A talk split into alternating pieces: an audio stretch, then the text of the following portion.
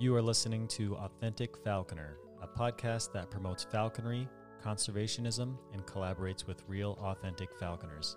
My name is Mike Bordenero, master falconer and co-owner of a bird abatement company called The Hawk Pros.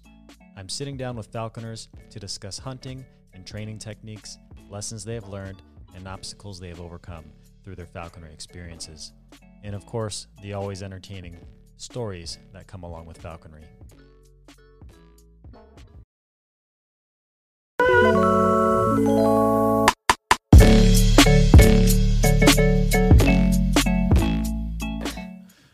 Welcome to Authentic Falconer. My name is Mike Bordenero, and I'm sitting here with Joe Atkinson and Cordy Atkinson, and I'm very, very happy that they agreed to do this. We're going to go over about their eagle falconry. They trained eagles since 1976.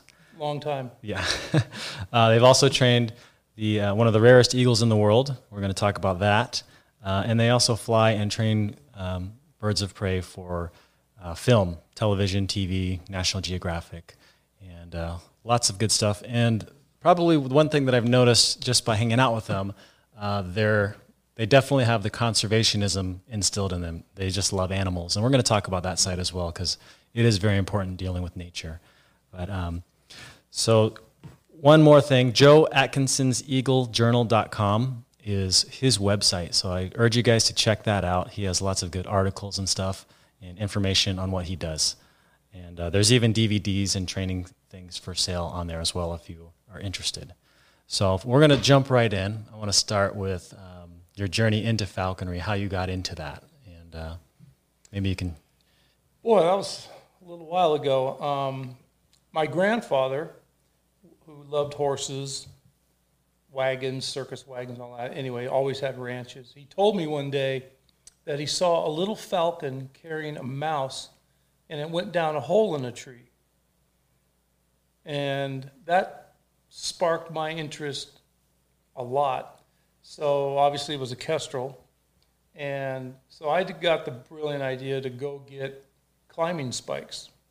And nobody told me that there's tree climbing spikes and pole climbing spikes, and they're vastly different. I just went down to Army surplus. I was young, wasn't driving, but begged my father or somebody to take me down there.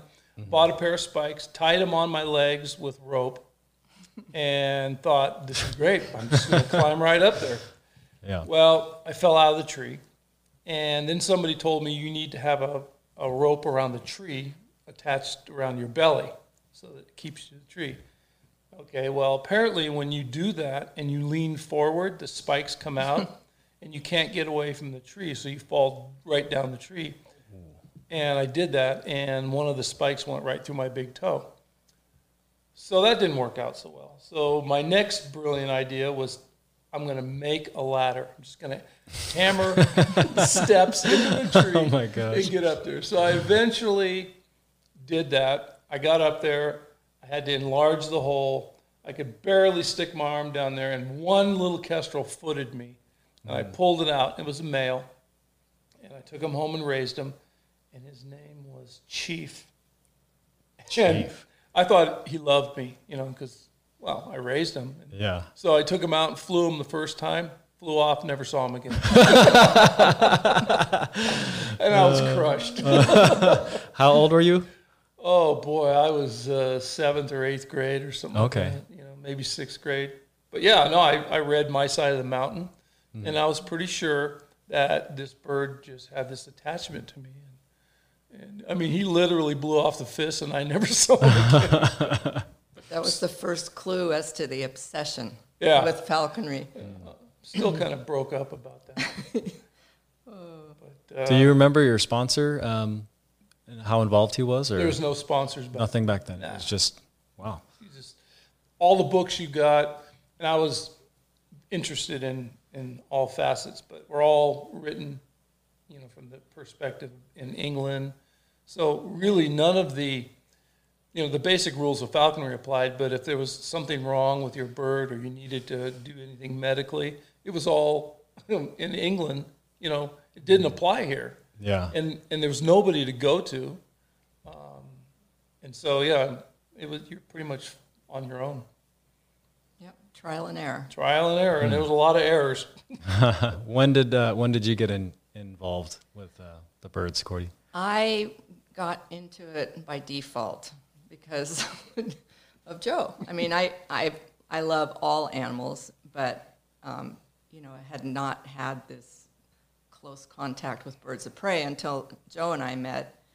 And when we were in college, we lived on the outskirts of San Jose on one of Joe's family's ranches. And that's when we started to kind of accumulate some birds of prey. I even had my own kestrel, whose name was Thor.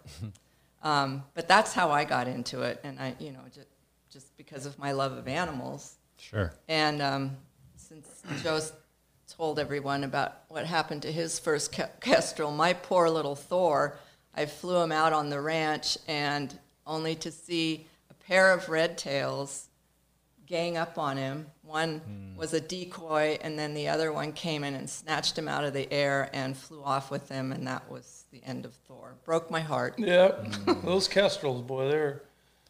But he would only hunt grasshoppers. Oh, I've heard of those. Yep. Fierce, fierce hunters, yeah. Fierce. Well, grasshopper's a good flight now, hold on. Yeah. Yeah. Anyway, but that's how I got into it. So. Yep. Drug you along. Yeah. You're pretty into the conservation side, though, too, right? Oh, very much so. You know, we are very aware of the interaction between animals and people and their habitat and the challenges presented by man. You know, like our golden eagles, they're only, well, they don't have any predators. They're the king of the mountain, so to speak, queen of the sky, and all of their challenges are caused by man. And that is something that we try and educate about. And we've done a lot of rehabilitation work with young golden eagles. We go to hunter safety classes to teach kids about the harm that lead causes if they use lead shot and so on. So yeah, we're... lead's a huge problem. A huge problem. Yeah. That's probably the biggest challenge to golden eagles because people go out and shoot for recreation. They use lead. They leave carcasses laying out, and you know, of course, a bird of prey is going to come down and take advantage of that food source, especially if they're feeding young, and then pretty soon they all have lead poisoning, and it's a horrible way to die, horrible, and very sad, and it's become one of our main focuses on educating people. Mm. That's really good. So you guys also do eagle releasing out into the wild. You get these rehab eagles. And I remember reading about some point where they were releasing them and they just didn't have the history or the background at the time to follow them up and see how they were doing. Right. And they were finding out that these eagles weren't doing well after being released. Mm-hmm. So obviously you guys are a big part of involving that change and putting those implements into play. So could you talk about what it would take to take a rehab eagle and make it so it would be able to be sustaining out by itself? Yeah, the thing that we found was that young golden eagles come in, let's say they're not hard pin or just barely hard pin. They come into a rehab center for whatever reason. And, you know, they're fixed up, they're deemed medically, physically fit. And then people in the past, and they still do, feel that that bird can just be turned loose. It's an eagle. It knows how to do everything. And they don't understand how much parental guidance and care they receive after they leave the nest. And our whole program, the bulk of it was done in California, and I trained and released dozens. I don't even know, I couldn't even tell you how many eagles really. And I would hunt them off the fist, and I had a benchmark that each eagle had to catch 12 head of wild game, particularly jackrabbits. And if it could do that, I felt pretty confident that they were able to survive in the wild. And in California, they probably can. But our whole focus has evolved into realizing that the single most important thing a young golden eagle needs to learn to do is soar. And Fish and Wildlife officials have said it's hardwired in an eagle. They know how to soar. Well, yes, physically they're built to soar, but it's the mental part. And if you have the opportunity to watch raptors, in this case golden eagles, the babies will actually follow the parents up into thermals because they want to be fed. So they're haranguing the parents, but they're learning how to soar. And a young golden eagle is just not going to leave a side of a hill and catch a thermal. They need to be able to practice that. In time, they'll learn it. But my point is when you turn a young bird loose out of a rehab that's perfectly healthy, it doesn't have time to learn to soar. What it needs to do is eat. And if it can't soar, it's not going to find food. Some say, it can slope soar. But if there's no food on that slope, what's it going to do? Is it going to fly 20 miles across the open valley? And look, no, it's not going to do that. So our whole focus has evolved into, with falconers that are flying rehab eagles, is, yes, hunt them off the fish, get them catching game, but they have to be able to soar, just like we did with Widow today. You know, she covered 50 miles over our head, circling around. She has, being up that high, she can rob from other raptors. She can find carrion. She can find water. And she's not expending critically necessary energy. So soaring is the thing that we've found. So we've evolved into that. And all of the falconers in our program are soaring birds up to 2 hours. And it's become very evident to us how important it is for them to have, if they don't have the chance to learn it from their parents, to be given that opportunity. Because we've seen young eagles just actually panic when a thermal picks them up, you know, because they don't have the control, you know, to jump off of it or whatever, and they actually panic and they get sucked up into the sky, and then we've literally had them look down at us like, okay, what am I supposed to do now? There was one in particular, got pulled up into a thermal, and 2 hours later, he finally made his way back to us, and he was so tired that he glided down to the nearest hill range and just landed, and that was it. He was done, and we had to hike up there and get him back. But it's so important, and it's mind-boggling to us that people don't consider that. And, I mean, almost every animal has that learning period with their parents, and why officials within Fish and Wildlife and in state agencies, why they don't understand that eagles are in that same category and need that time with their parents, you know. It's just amazing to us, and we've had some pretty heated discussions, I guess you could say, trying to,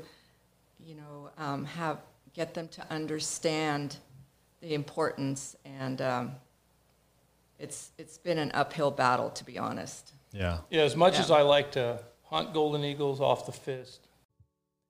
This is Mike with a quick message. Make sure to subscribe. You won't want to miss out on our upcoming interviews, and also check out the full experience on our YouTube channel, Authentic Falconer. You won't regret it. And now, back to the episode.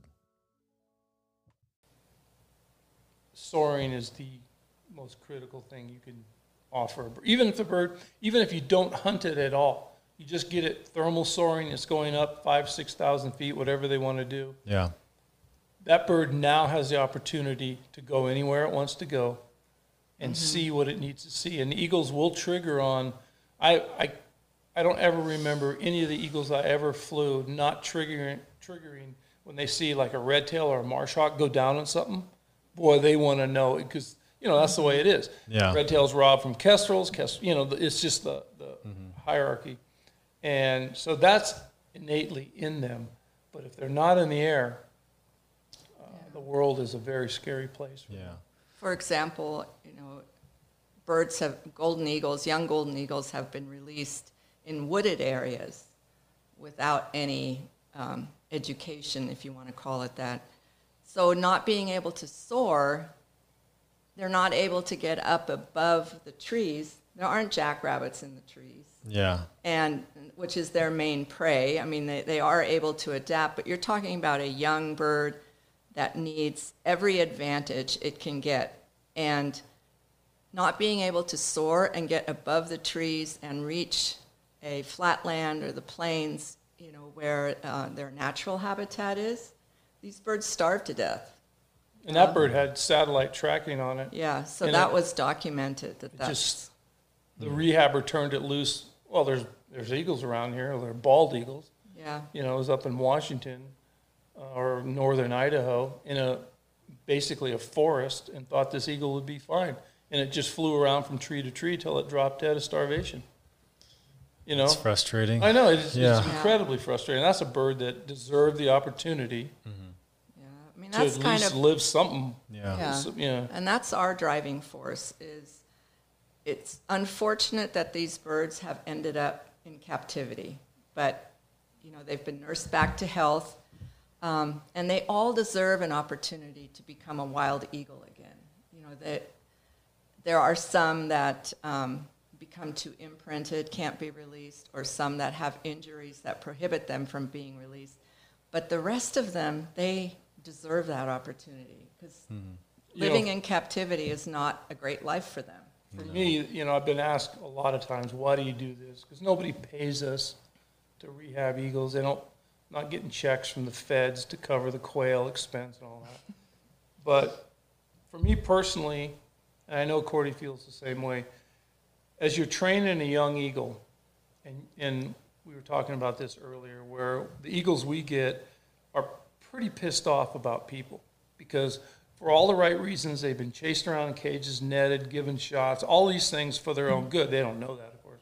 So when we get them, it's a big hurdle to get them to calm down and trust you enough to be able to fly it. So then, you know, you get past all that and you start to fly the bird, and usually they're pretty frustrated because all of their instincts have been, you know, roadblocks. They can't fly the way they want. They can't, they don't, because they don't even know they're an eagle for the most part.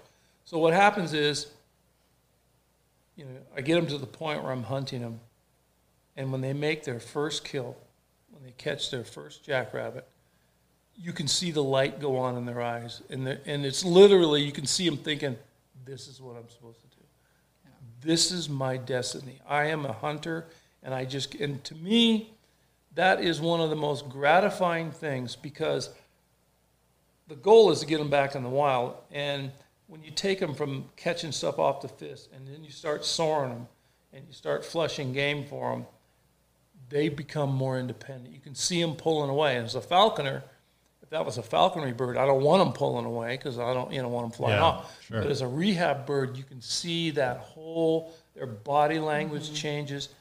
That's why I do it. Because, you know, whether they're going to live or die, is I want them to make those choices. So you're going to be a free eagle, and the best thing you can do is stay as far away from people as possible. But if you die out there, it's because you were making those choices and you had an opportunity. And so, you know, that's what motivates us. What's the main reason you guys get them? Like, why are these eagles in rehab? They don't come directly to us. They come into rehabs, and there's... We work with 2 rehab people extensively. Oh, and by the way, the wonderful state of Oregon has shut down eagle rehabbing. Yeah. People flying eagles, falconers flying eagles for rehab. It's not going to happen. They don't think it's necessary. They would just rather have these birds starve to death or turn loose. So that's a whole different stuff. You've got another hour and a half. What we're doing now is we're consulting with 2 different rehabbers, big ones that get a lot of eagles in, and we're helping find falconers that can fly them. We vet the falconers because it's a commitment. Not every there's some, as we both know, all of us, there's great falconers out there. Yeah. There's not every falconer that wants to put that kind of time in to commit to training the bird and then getting it flying at a high level and turning it loose. Well, and there aren't many falconers with experience flying golden eagles. Yeah. That's a whole nother issue, because they're in a class all their own. It's not like flying a big red tail or flying we get that all the time. Big Harris's hawk. Oh, I'm flying a huge female red tail. I know how to handle big, but no, you don't understand. No, they are in a class all their own. And in order to do a good job with them, you need an experienced falconer, you know, eagle falconer. Yeah. And those are hard to find. There's new guys coming online and gals, which is good. But, you know, the thing about eagles is if you're not careful, they will send you to the hospital. Yeah, I know your big red tail can grab you, your big female Harris or whatever. It's not the same. No. Golden eagle grabs you, you got a serious problem. You'll get away from it when it decides to let go of you. And so each person has to understand their level of desire to fly this bird. And I know guys that would make wonderful eagle falconers. They don't want to even go near an eagle. Yeah. They don't want to take the chance. And I get that. So it's not a macho thing, but we would be doing somebody listening to this a disservice if we didn't say, if you get footed, you're in trouble. Mm-hmm. You know, you're not going to die, but it's going to hurt. Well, and the whole goal is to eventually turn these birds loose. So you like when Joe said that he vets the falconers in the program, you have to know that they will actually go through the protocol, fly them, not end up, you know, because of lack of experience or whatever, that they end up just kind of manning the bird and showing it to people. And, you know, and that's a whole nother criteria is the minimal contact with people. And some of these concepts are really hard to get people to follow. We've had falconers say, well, if you give me a bird and I fly it for a year or two, I'm not giving it back. I'm not turning it loose. Oh, actually you are. Well, because that's what you're doing. Or the feds are coming to your door. Well, another person said, well, I imprinted it, or I'm trying to imprint it, so then you can't make me turn it loose. You know, these are the people so that you have to... So we immediately take that bird back. Yeah. Well, I mean, that's not the, you know... That's not the goal. No. This is all about the birds. It's not about making a falconry bird. And it's not up to us. Yeah. No. It's not like we have control over the bird. We are just, you know, the rehabber really doesn't have that much control. The feds, if the rehabber called the feds up and said, so-and-so's trying to imprint this bird, we don't think it's a good situation, they're going to come do something about it. Yeah. You know, so there's a lot of, it's a great program, but it's not for everyone. You got to live in a place where you have access to game, where you have access to hills and all that. Not everyone has that. Again, because of the ultimate goal is to release the bird. Yeah. Well, let's talk about the flip side. What about a falconer who wants to get a golden eagle? How easy is that? Well, it's nearly impossible. You know, the feds would say that golden eagle populations are down. The research biologists will say that's hogwash. There's tons and tons of golden eagle, and they're pretty stable. Not everybody wants a golden eagle, so it's not like if they said, okay, golden eagles, we're going to just lump them into the same class as red tails in terms of falconry, and anybody that traps one can get one. I would be shocked if 20 people in the United States did that. There's going to be people that'll trap it and realize how hard they can squeeze and then turn it loose. Yeah, you know, there's going to be that. But now they got a lottery system, which has been a long time coming, and you can trap a depredating eagle that's eating sheep in wherever, Utah, Wyoming, and you have to be drawn, and so there's a lot of hoops. The bottom line is, if you get a golden eagle, it is the most irreplaceable bird in falconry because you can't get another one. The chances of getting another one are zero. So you better make it good on the first shot. And it's the U.S. Fish and Wildlife has made it very difficult in our experience, too, with just the rehab eagles. You know, you jump through one hoop that they tell you, oh, no, you know, you need to do this. Okay, so we do it. And then there's another roadblock and so on and so on. So they, right now, in the lottery, there are only 6 golden eagles that can be trapped. Mm-hmm. And the reason given is that, you know, the numbers are down and, you know, so on and so forth. But yet wind turbines kill them by the hundreds with no consequence. Mm-hmm. They are still shot by ranchers, shot for fun. You know, they have all these challenges that are killing them, and, you know, all legally, I guess you could say, or, well, shooting is not legal, but... Can't have one in the hands of a falconer. No, but you can't have one in the hands of a falconer because... That's bad. Yeah, the numbers are down, and you can't do that. If they would just let us breed eagles, golden eagles, in captivity, in terms of fish and wildlife, all their problems would be solved. Mm-hmm. Yeah. Because probably in 5 years, if we were breeding eagles, which we're not... We were breeding eagles. I would say in 5 years, I would be begging people to take them. Yeah. There just aren't many, because there's too many limitations. It's probably the best falconry bird you could ever fly, if you do it, you know, correctly. But not everyone has that opportunity. Yeah, you know, it's just, you're not going to be car hawking your golden eagle. No. And we're fortunate that we, and this is one of the reasons we moved to Vail. Because of all the BLM access. You know, we have all this public land. And just for the record, there's no jackrabbits in Vail. They've been extinct. So let's just make that clear. No, but you need the right habitat to successfully fly a golden eagle and hunt with it. So right there is a huge limitation. Very true, yeah. So let's talk about today. We went out and we got to see Widow fly. Joe and I went out to see... her go up, and I was kind of... I'd like to hear your impressions. Yeah, actually, I was going to give a little breakdown because I was very impressed. So as soon as we got out, the dogs were cut loose, and we were waiting. Everyone was waiting until the bird was up in place, and she just took her time and waited till she saw something she liked and went up. Yeah. And up, she soared up. And, you know, she was going quite a ways away, and I wasn't sure what to expect because she kept going farther and farther the opposite way. 1.4. Yeah, over a mile away. And Joe was not, like, concerned, so I wasn't concerned. I was looking at him to see his reaction. I didn't get twitchy. He was like, this is normal. So, you know, and sure enough, she circled back, and, you know, she was above us, and then all three dogs went out, and it was incredible how they all worked as a team, and they would stop. The dogs were great. I mean, they weren't just off doing their own thing. They were on their commands, and they weren't flushing when they weren't supposed to. Right. So it was really cool to see it happen. And then how she would just come up, and I'd see her shadow above us when I wouldn't. That's the part I love. Yeah, when I wouldn't know where she was, but then I just see her shadow go in front of me, be like, oh, there she is. Yeah. She's waiting for us. Like a giant shark.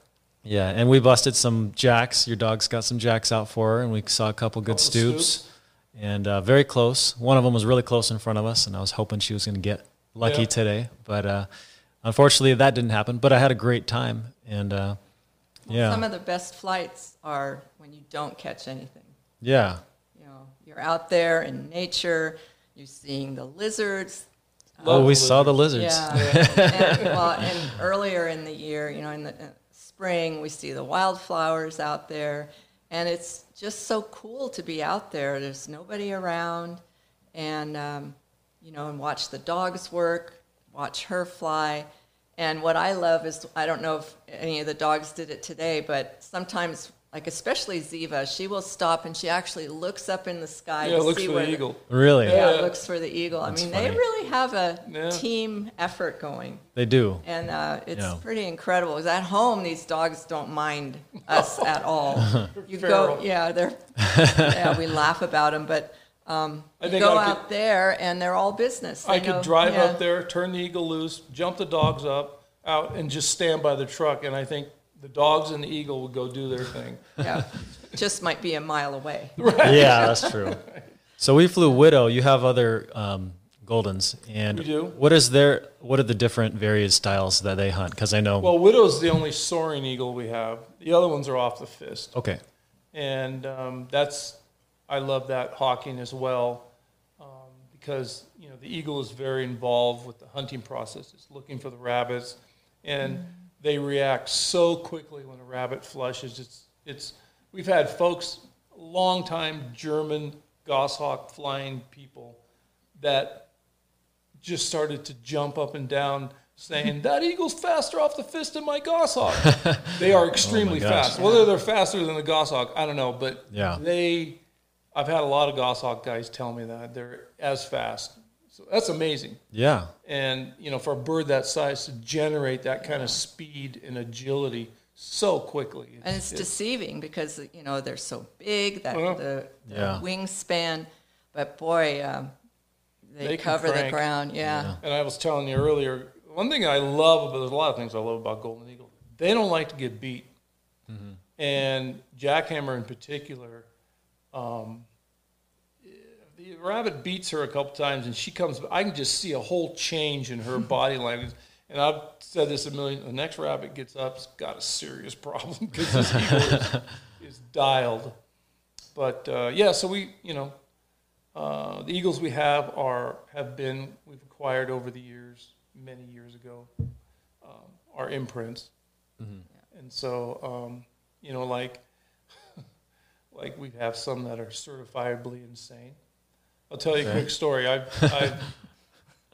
My friends, all my Eagle Falconer friends, know me mainly, and they get a chuckle out of this because I end up getting psycho eagles, eagles that have come through rehab that were imprinted by mistake and are just trying.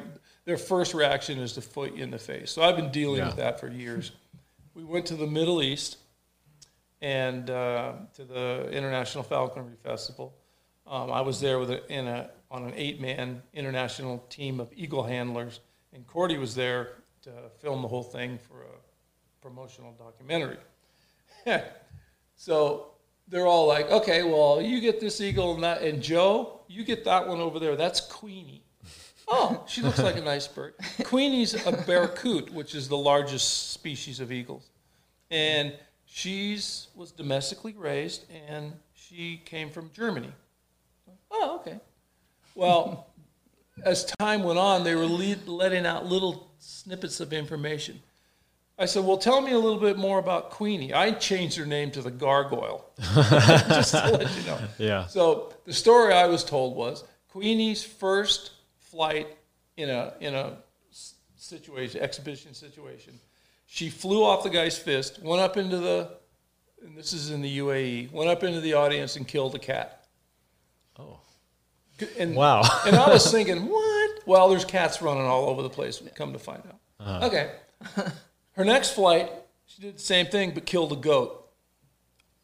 Wow. The third flight, she took the handler down, pinned him on the ground, sent him to the hospital. Ooh. And I'm thinking, Queenie? This is... So I trained her, and she wasn't that bad a bird. Wasn't anything different than any of the other ones. And...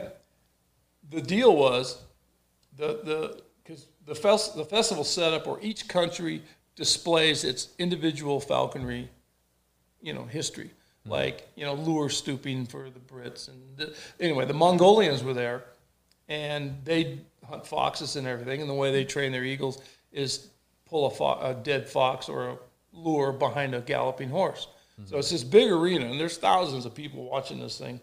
And so my job was to walk in the ring, sit over against the fence with Queenie hooded, and she is going to go after a fox lure that we trained her to go after, being pulled behind this horse. Mm-hmm. And my buddy, Andrew Knowles Brown, who I'll just say his full name so everyone knows, his job was to handle the lure. So Queenie catches it, I trade her off, and the lure is too big for me to handle putting in my bag. So Andrew's come over and hide the lure because Queenie's a little possessive over it.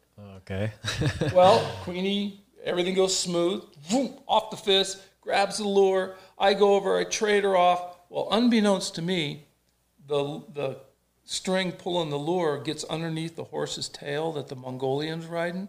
So he's in the process of trying to get himself bucked off because the horse is not happy about this. Mm-hmm. Andrew's trying to get the rope out from underneath the horse's tail. I don't know any of this is going on. Because I have my back to it. I'm trying to keep Queenie from seeing the fox lure, right? Yeah. Well, just as I go to hood her, she sees it. I only have one Jess in my glove and baits off my fist.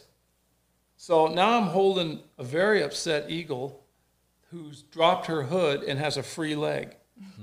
And I lifted her up and tried to get the other jest, and she, this is in front of everybody. It's on YouTube, called Eagle Gets Grabbed by Falcon, or Falconer Gets Grabbed by Eagle. Somebody filmed it and put it up there. She foots me right in my bare arm and buries her talons.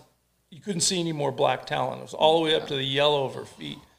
And I'm like, Andrew, I still don't know what he's doing. I don't even know where he is. Andrew, and all I hear from Andrew is, oh, bloody hell. And then the announcer goes, well, there's a trip to the hospital.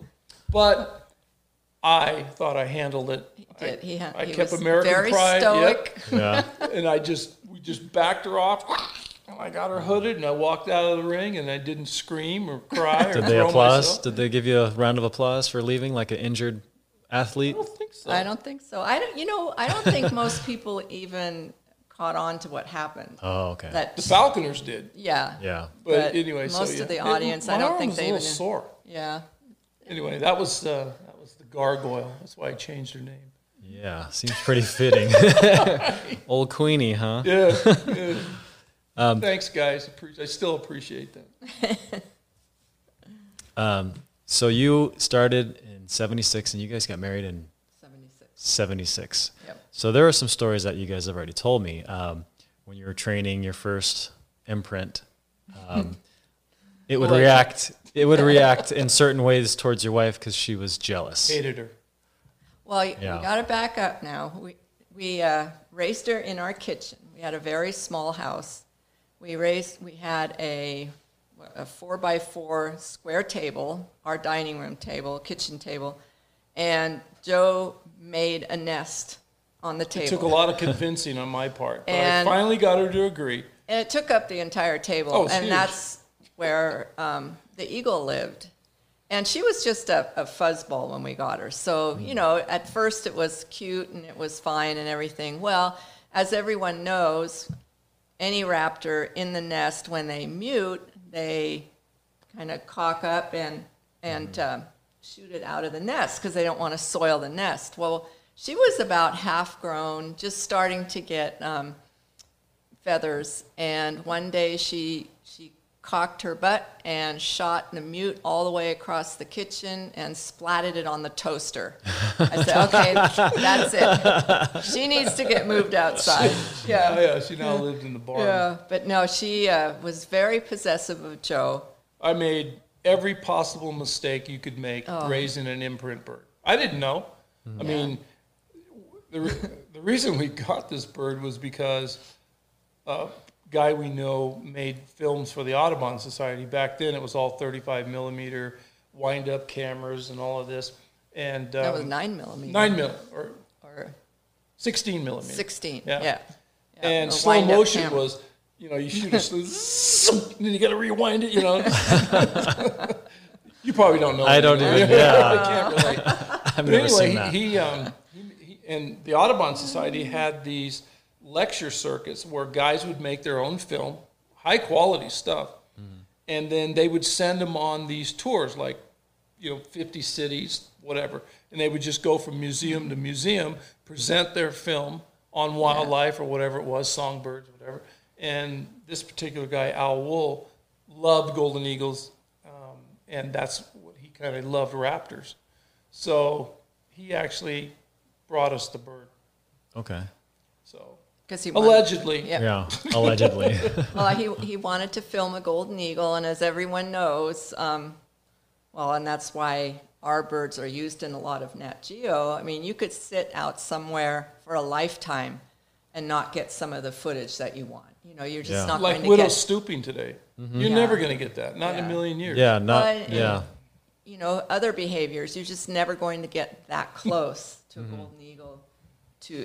even observe it, let alone film it. So that was his goal, and some crazy. Oh, yeah, he did. One of the things he really wanted to get is how red tails attack golden eagles or bald eagles, and they roll over in the air and try and foot. Mm-hmm. He really, really wanted that, and I believe he ended up getting it because I knew where I could fly her by red tail nests, and she got actually pretty adept at just rolling over and grabbing the red tail and landing and start plucking. Oh my gosh! Yeah, I saved a lot of red tails, but that was a pretty impressive thing to see. Yeah, she had it out for red tails. Like them, yeah. This was in California, where there's red tails everywhere. Yeah. Everywhere. Yeah. Yeah. Everywhere. Same ranch where the red tails took Thor. Oh. Yeah. Poor baby kestrel. No. Somewhere I have a picture of me holding that eagle with a red tail that I just saved from her. Yeah. And the red tails, I'm holding the eagle and I got the red, and it's looking up like, can anything else possibly go wrong? Yeah, seriously. But I read in one of the articles that she chased a cameraman down and tried to drown him. That's Al. Is that the same? The same guy that brought us the eagle. Yeah, we got to tell this story. Another sequence he wanted is in California, particularly golden eagles eat ground squirrels. You know, the beachy-eye, the big ground squirrel. Yeah, and they're everywhere. They're everywhere, particularly on our ranch. And so Al wanted to get that sequence, and so I trapped us a couple of ground squirrels. I had to back up, and then the main one, and had them in a gunny sack. And the idea was I was going to walk up a pretty good sized hill and stand on the top. And then Al had his camera set up, and there was a canal that runs through the ranch. And so he had his back to the canal, and there was a little flat area that looked real natural, and we had covered up all, plugged all the holes. Ground squirrel's got to stay on top. He can't disappear. So the idea was that when everything's ready, Cordy's holding the sack, and she's going to shake the ground squirrel out, and then I'm going to unhood the eagle. And I'd caught a lot of game with her by then, so she was pretty dialed in. Mm-hmm. So, Cordy waves at me. We didn't even have walkie-talkies. We had nothing. It was a long ways away. Anyway, so I pull the hood, and eagles on my, and I had really short jesses, so at that, because he didn't want those showing up on the film. Okay. So I really had no control over it. She's bobbing her head and looking. She just rolls off the fist, and I'm like, oh man, this is going to be awesome. Squirrels running around. And I'm starting to go, she's not really going after the ground squirrel. And all of a sudden I realized she is in a total mummy tuck fold up going right at Al, the cameraman. And I started yelling, but there's no way they could hear me. And Al, something in his brain clicked that something's not going right or something. And he looked up, and here's this eagle. And he ran and hook-slided into the canal. Yeah. And she just pulled up and landed next to him and was all puffed up, and he was half in the water. And typical Al Wool. Well, we got another squirrel. Let's do it again. Yep, we'll do it again. So didn't even get phased? No, it didn't bother at all. And so I walked back up the hill. I had the hardest part, I'd like to point out, because that was a steep hill. Anyway, I'm up there, and we got the stand-in squirrel, and Cordy shakes him loose, and the eagle's coming for the squirrel this time. Well, the squirrel must have realized it was an eagle there. It could smell it. I don't know what. It starts chasing Cordy, runs up her leg. Yeah. Oh, no. I know. I actually felt so bad. It was... And I'm running away from it, shaking it off my leg. Because the eagle's coming like a B-52. The eagle's coming. She's on her way. But in the end, I got the squirrel away from me. She came and caught the squirrel. Al got his footage. But in the frame, and you wouldn't know it unless you knew this story, you see this cloud of dust right in the frame when she caught the ground squirrel. And that was me trying to get away.